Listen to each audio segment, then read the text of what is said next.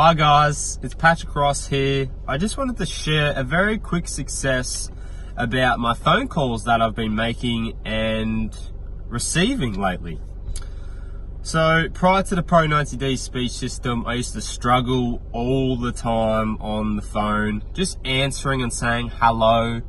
For some reason, just answering and saying hello was a massive struggle for me.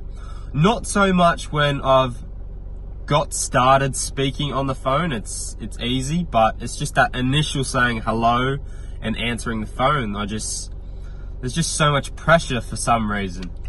But now that I have been using an introductory word before I say hello, for example, yes hello or yeah hello, which is very natural, it has relaxed me down and calmed me down a lot and I'm able to make phone calls and receive phone calls very easily now.